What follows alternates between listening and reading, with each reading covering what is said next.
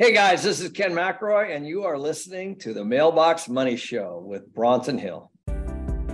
This is the Mailbox Money Podcast, and I am Bronson Hill.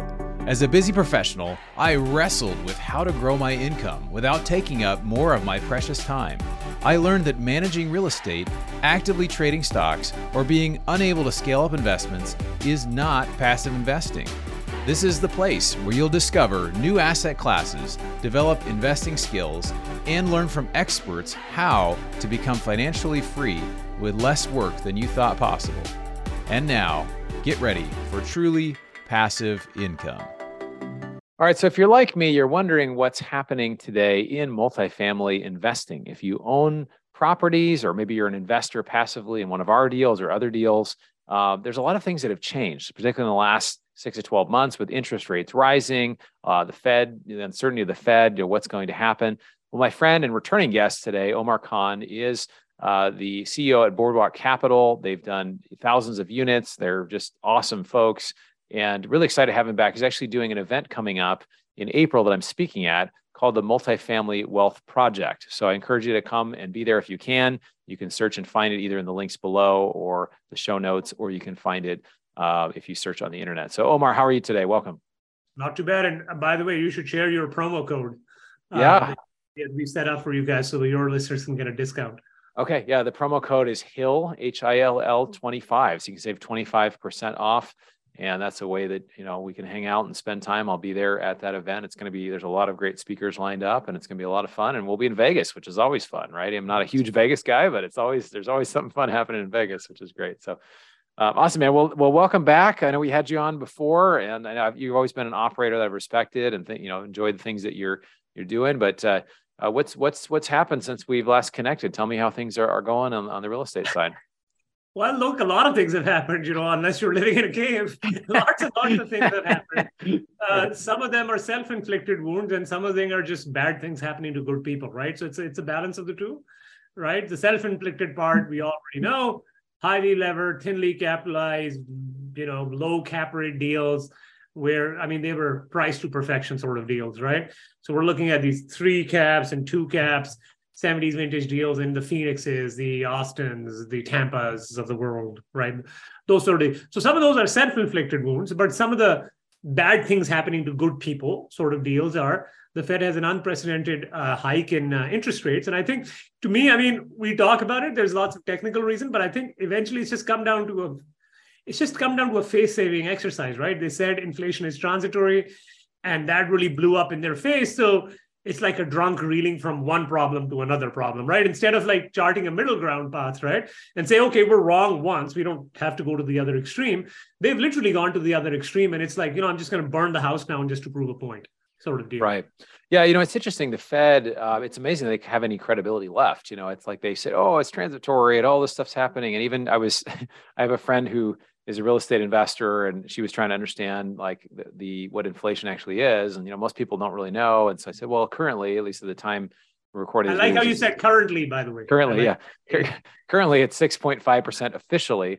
But when you look at shadow stats or actual inflation, it's like 15%. And she was like, well, what's the difference? Why would they do that? I said, well, they're incentivized not to make it seem like it's not as bad as it is, right? They want to make it because they're spending like crazy. And if they let people think inflation is not as bad as it really is, it's amazing how it's almost like this gaslighting experiment. They get people convince people, oh, it's really pay no attention. What do you mean it's almost like a gaslighting experience? What does that mean? It is a gaslighting experience. Yeah, it is. It is. Yeah. So you're right. Thank you for clarifying. So they are letting us know, they're telling us one thing and the facts are saying another thing. And it's really sad and unfortunate. And the people that get hurt are middle-class people, savers, people that don't have money, have resources.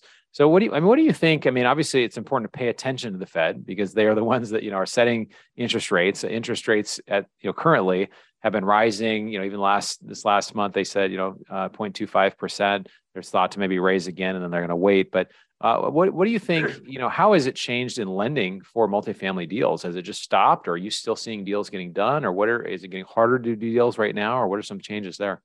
Let's look from the lending side, at least. So let's start at the lending, and then we can go to the other sections, right? So from the lending side, the bridge market is practically dead. And by dead, they're charging you 8, 9, 10%, which basically means, look, the deal doesn't work, basically, right? Unless, I guess, it's the one deal in America that where all the stars align, right? And the reason for that is because the bridge guys, a lot of times, typically securitize their loans, they sell it forward. And because there's so much uncertainty, so the people they would sell those loans forward to, right? Think about it this way, right? I'm a bridge lender. I come to you during normal times, and I say this portfolio of loans yields 5%, and you say inflation and interest rates are stabilized at whatever level, you have some way of doing the math. Bronson says, I'm going to do XYZ math. Yes, I'm going to buy it from you at a certain point.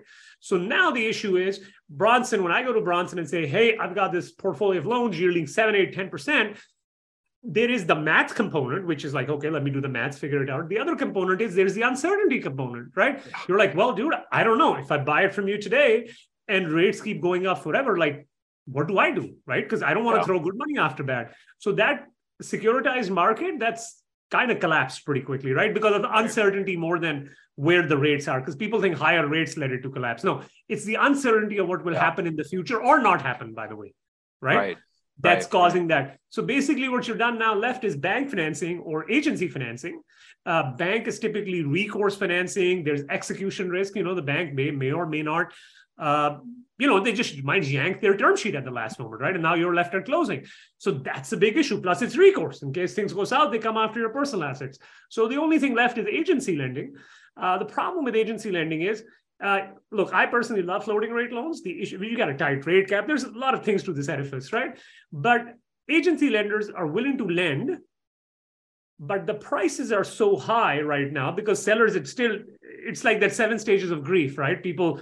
you know, step by step by step, say, okay, well, the guy down the street sold an asset 6 months ago for X price. And you're like, well, different time, different. It might as well be a different time, right? They'll keep pointing it to as a comp, but you're like, it's not a comp because rates were like 200 basis points lower, right? Well, you said 7 stages of grief. I think there's only 5 stages of grief. Or 5 or 7, more. Whatever. There's a lot of stages. Maybe the last 2 are you just crying and then you're crying more. And then you're just, you know, there's some other bad emotions that are not good. I think past the first stage, everything is crying. Right. Yeah. I think the first stage is like denial. And then it goes on to these different, you know, bargaining. Eventually it's acceptance, right? Somewhere it goes from denial to acceptance, but there's a spectrum over there, right? Yeah, exactly. That's good. So the issue there now is sellers, for instance, look, think about it this way. It's a weak market. No seller wants to sell at a loss or, you know, they put a lot of money into these deals. So now everybody's trying to kick the can down the road. So think about it this way. The seller's saying, I bought something for $20 million. I wanted at least $20 million. Whereas we as buyers are coming and saying, yeah, that's great. That's not my problem how much you bought it at. My problem is how much is it worth today?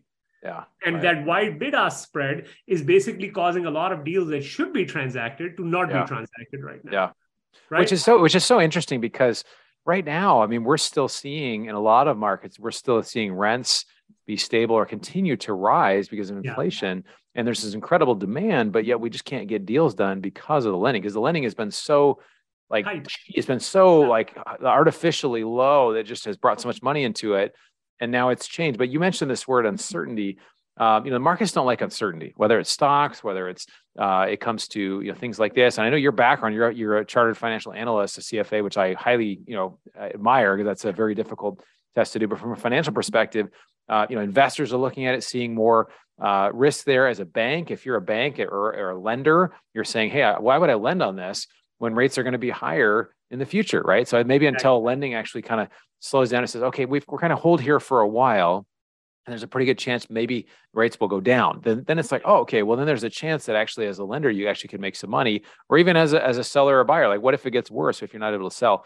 Let me ask you a question as far as risk. I always look at deals and I try to think about, you know, as a passive investor as well as an operator, like what's the downside? What could happen negatively in this particular deal? And I heard about recently a couple large deals, one in San Francisco from some like maybe a 30 property portfolio that was a $500 million loan that basically defaulted. And there was another one, I think, in New York. And there's was it multifamily or was it office? These were all multifamily. They're all multifamily. So some of these multifamily stuff now is starting to happen. I actually heard about a couple deals, distressed deals, either deep. I have one that's a deep value add, one that is a... it's another one of guys I think is probably going to lose. So I'm hearing about people potentially losing deals that they've had for either they're more recent or for a while. What do you see as some of the biggest risks of in the market right now, people either losing deals that they currently have or investors losing money? I always try to think about that because that's obviously a consideration. Look, the sad fact of the matter is most investors in most deals, if they've at least partially lost, I mean, if the asset was marked to market, right? You go to the market, you get a BOV. It's not perfect, but it's the closest approximation to a value that you can find, market price. Right, sure. The fact of the matter is a lot of properties right now are not even worth the debt that's on them. Properties that are slightly above that, and we're talking like people who have crushed it, right? I mean, conventionally, they have crushed it. It's just that the rates going up has really killed their valuation. And a lot of deals basically we're seeing where at least partially the equity is wiped out for the time being. Now, what happens in the future, we'll find out. But a bigger issue that I'm seeing is that it's kind of swerved from, hey, I just need to be really good at marketing and raise a shit ton of capital. Don't worry about operations at all. Who cares? Because I can flip it in a year's time, right? To now, for instance, even in markets like for instance, I'm in Atlanta, I'm in Orlando, Jacksonville, Sioux Falls. I'm even seeing deals there. And these are good markets, right? I mean, look, my point is they're not bad markets, right? I mean, guys have properties that are 70% occupied, 80% occupied, 85% occupied. And you have to think to yourself, look, there is the effect of the pernicious effect of, say, rates rising, which kills us, which everybody's affected. Right. But how did you drop the ball so much that your occupancy is in the mid-80s or mid-70s, right? Like that is an operator issue.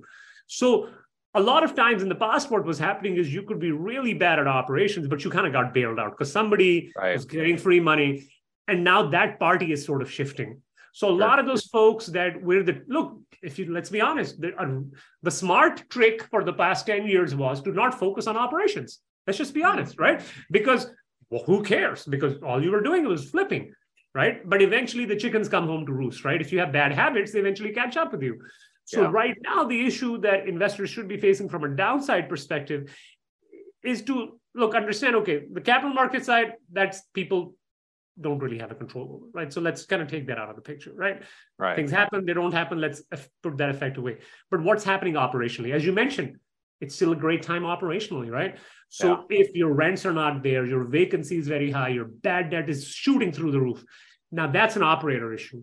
Yeah. That's a very different conversation, and don't confuse the two things, basically. Yeah. No, actually, it was interesting. We had Ken McElroy on a panel recently, and I asked him this question, and he was saying, you know, that basically 2023 is the year of operations, really making sure that your operations looks good. And sometimes, you know, I've noticed in some deals like that we've done where, you know, we had to get to, the seller had to get to 90% occupancy and they were at 85%. So they just got a bunch of terrible tenants in there. And all of a sudden you inherited them because the deal had to close. Yeah. And then sometimes your occupancy goes down to, you know, 85 or 80% or goes lower. But I have seen that, you know, it can definitely be challenging to, you know, to operate a deal well. What are some other tricks that you're, not tricks, but just best practices, I guess, when because I think a lot of passive investors are like, well, how do I know who is a good operator, who's good at operations versus just somebody who is an operator, right? So there's like people that are operators, a lot of operators out there, but how do you like, what do you look at when you see, oh, here's a peer and you know, they're doing some things that I really admire, right? There's some things, is it just simply occupancy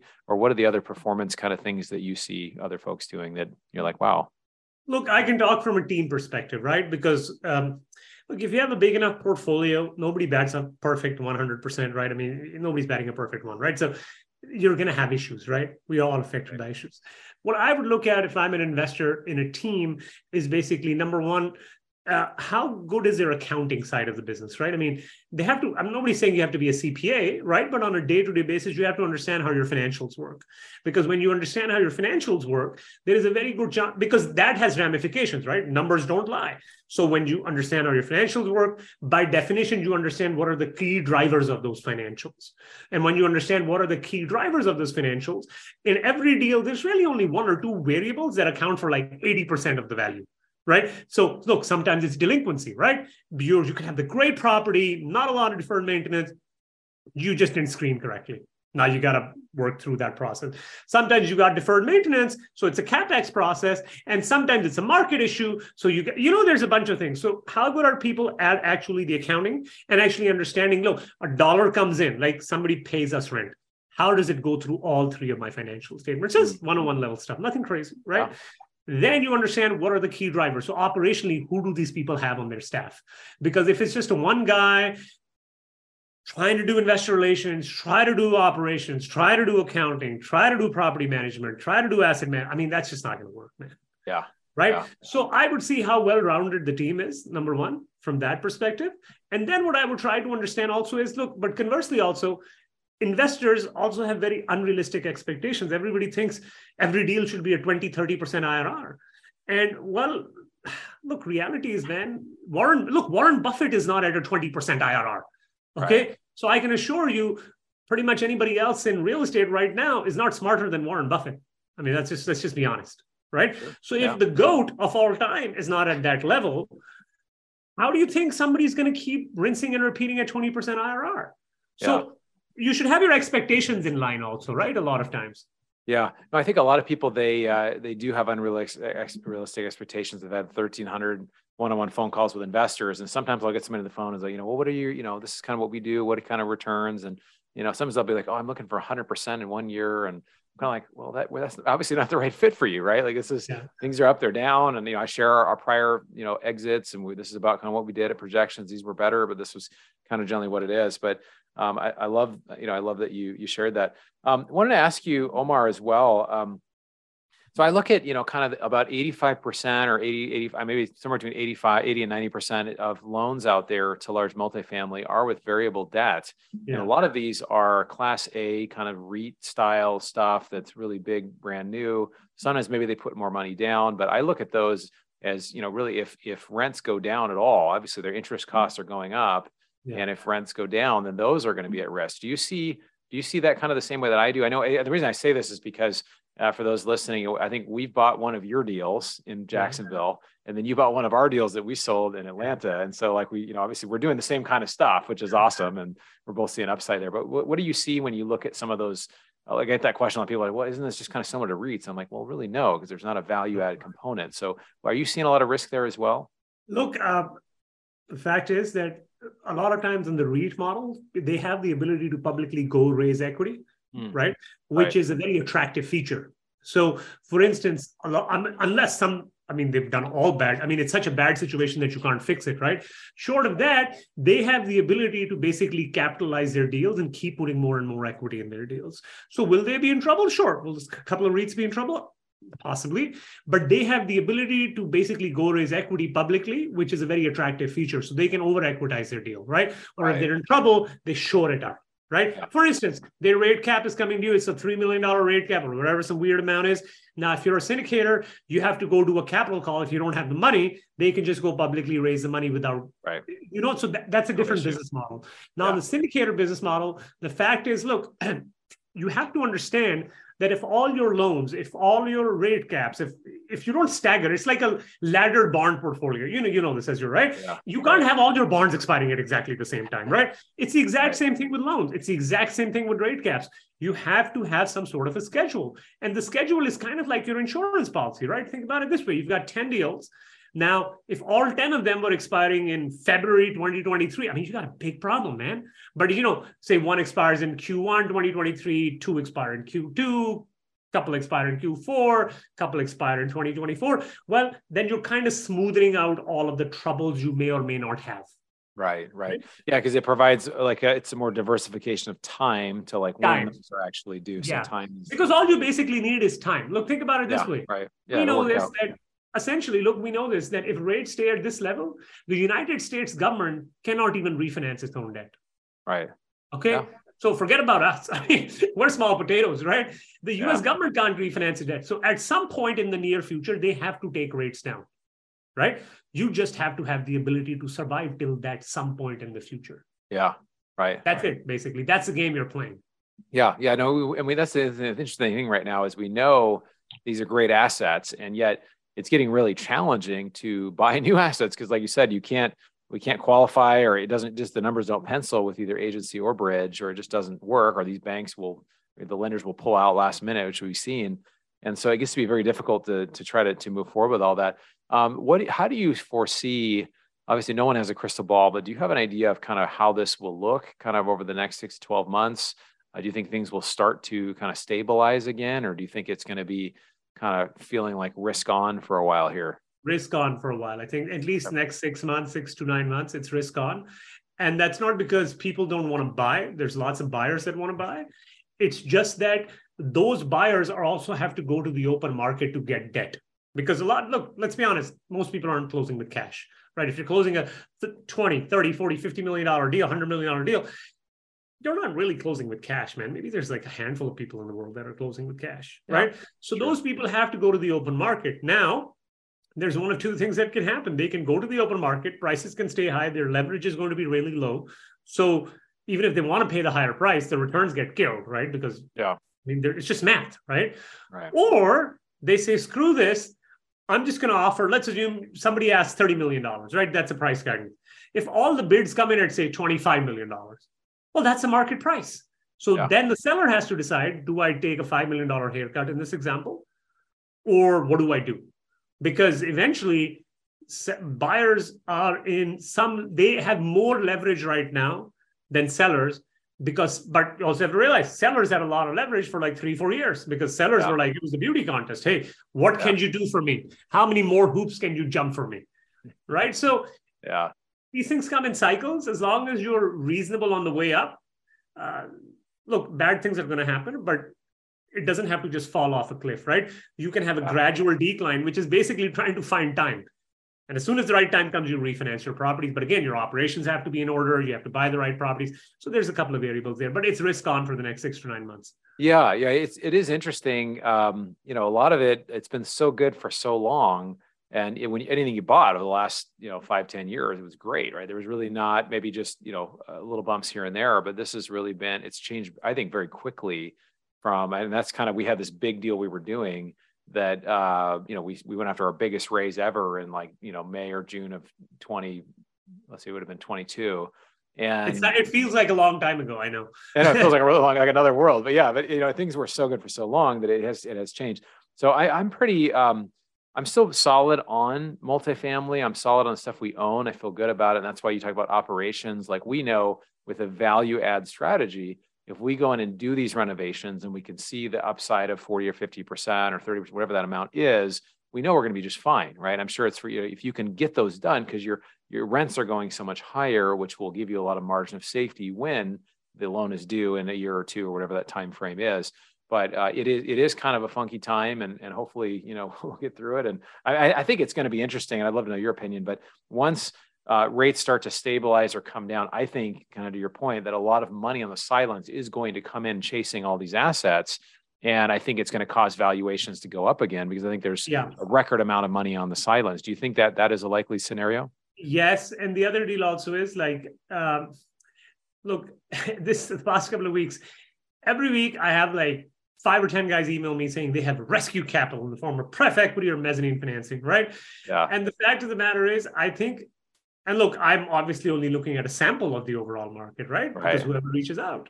So my point is, I think there's so much rescue. Again, it looks like there is so much rescue capital out there that everybody, including my assessment of, hey, the prices are going to fall. It's going to be a big step down. I don't think it's going to happen that way. Right. Because anytime the fly goes down by 5%, some guy comes in and buys it at that price, right? Yeah. Right. Price goes down by 2%, some guy buys it, right? Yeah, so that floor doesn't just collapse. Yeah. And again, if it goes down gradually, then look, in 6 months, 1 year time, if rates go down, you're back to the same game, basically. Yeah. And this is, we talk about this a lot on the show too. They just, the increase of currency, just over a 2-year period was like a 40.9% increase in it's bonkers, right?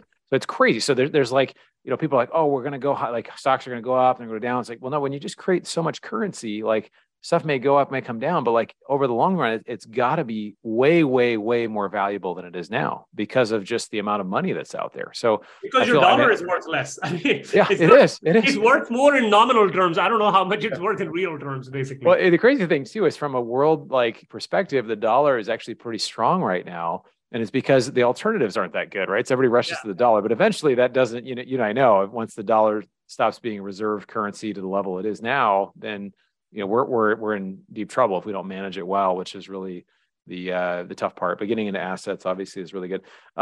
Talk to us, Omar. I'm really excited to be at this event that you're hosting, you and Jonathan Twombly, the Multifamily Wealth Project. Talk to us about even the name. Where did that come from? And what are some things that we're going to talk about while we're there? So look, it's from April 26th to 28th, 2023 in Las Vegas.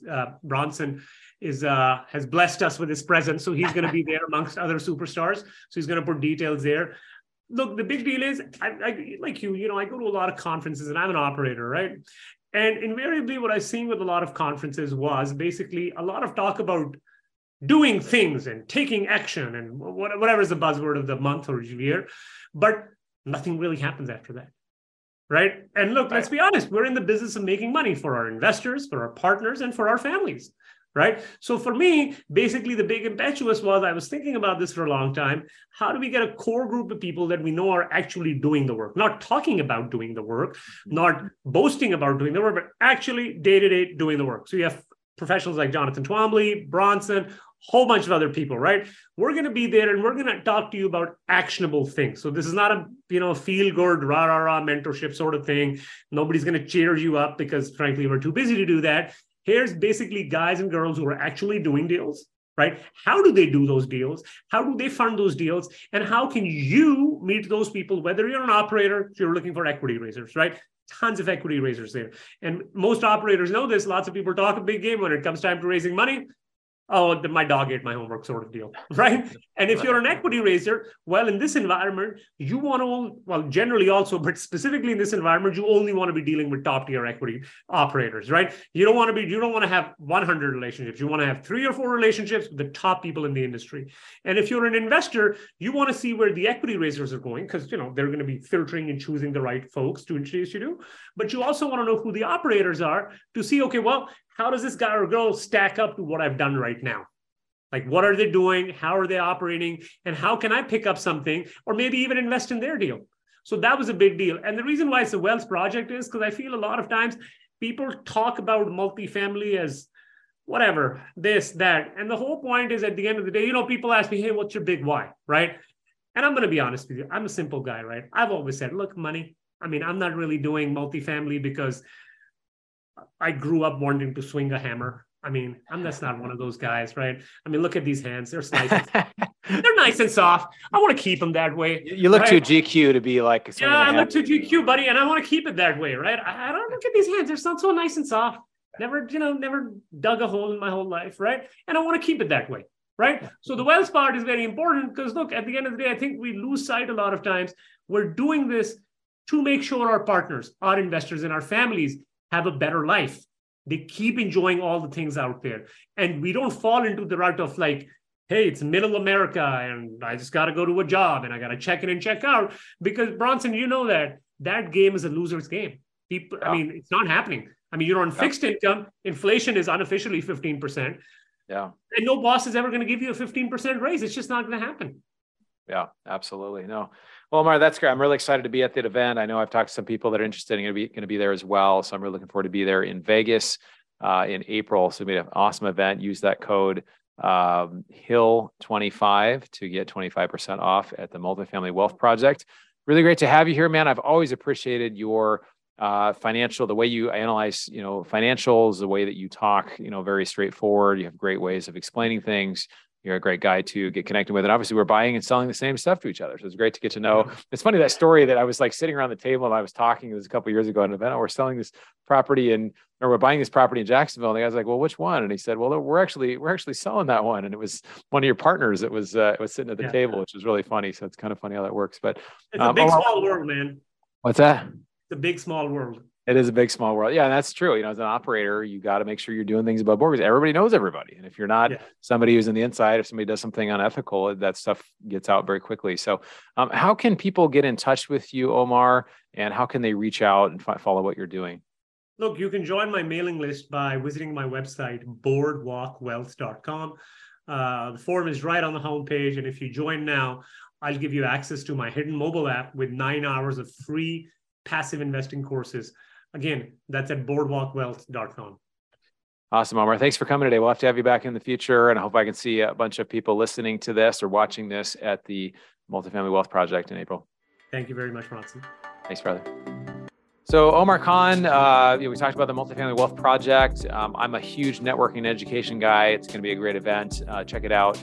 Also, I think, you know, again, what I heard from that interview is that with multifamily today, there are risks involved, but if you are a good operator and you have you're able to do the value add that you started out with, right? I mean, obviously REITs and some of these big groups can go raise more money. It's a little harder for syndicators to be able to do that sometimes after the fact or not want to do capital calls or things like that. But, you know, for people that are good operators, that are able to get the projects done, for like the deals that we're in Jacksonville, coming in and saying, hey, we're going to, you know, renovate 80% of these units in 2 years, and we're on track to do that. And we know if we can do that, then refinancing will be much easier. You know, valuation will be much better. And if we had to, we could sell it at a profit because we're able to get that work done. So that's where the operations side really is a powerful, you know, it's so, so important right now. So that's a question that you can ask on the deals that you're invested in or the deals you're looking at investing in. Hey, what's your track record of getting the renovations done on prior deals that you started? Were you on track? Were you on schedule? Were you ahead of schedule? How many did you actually renovate? How long did it take you?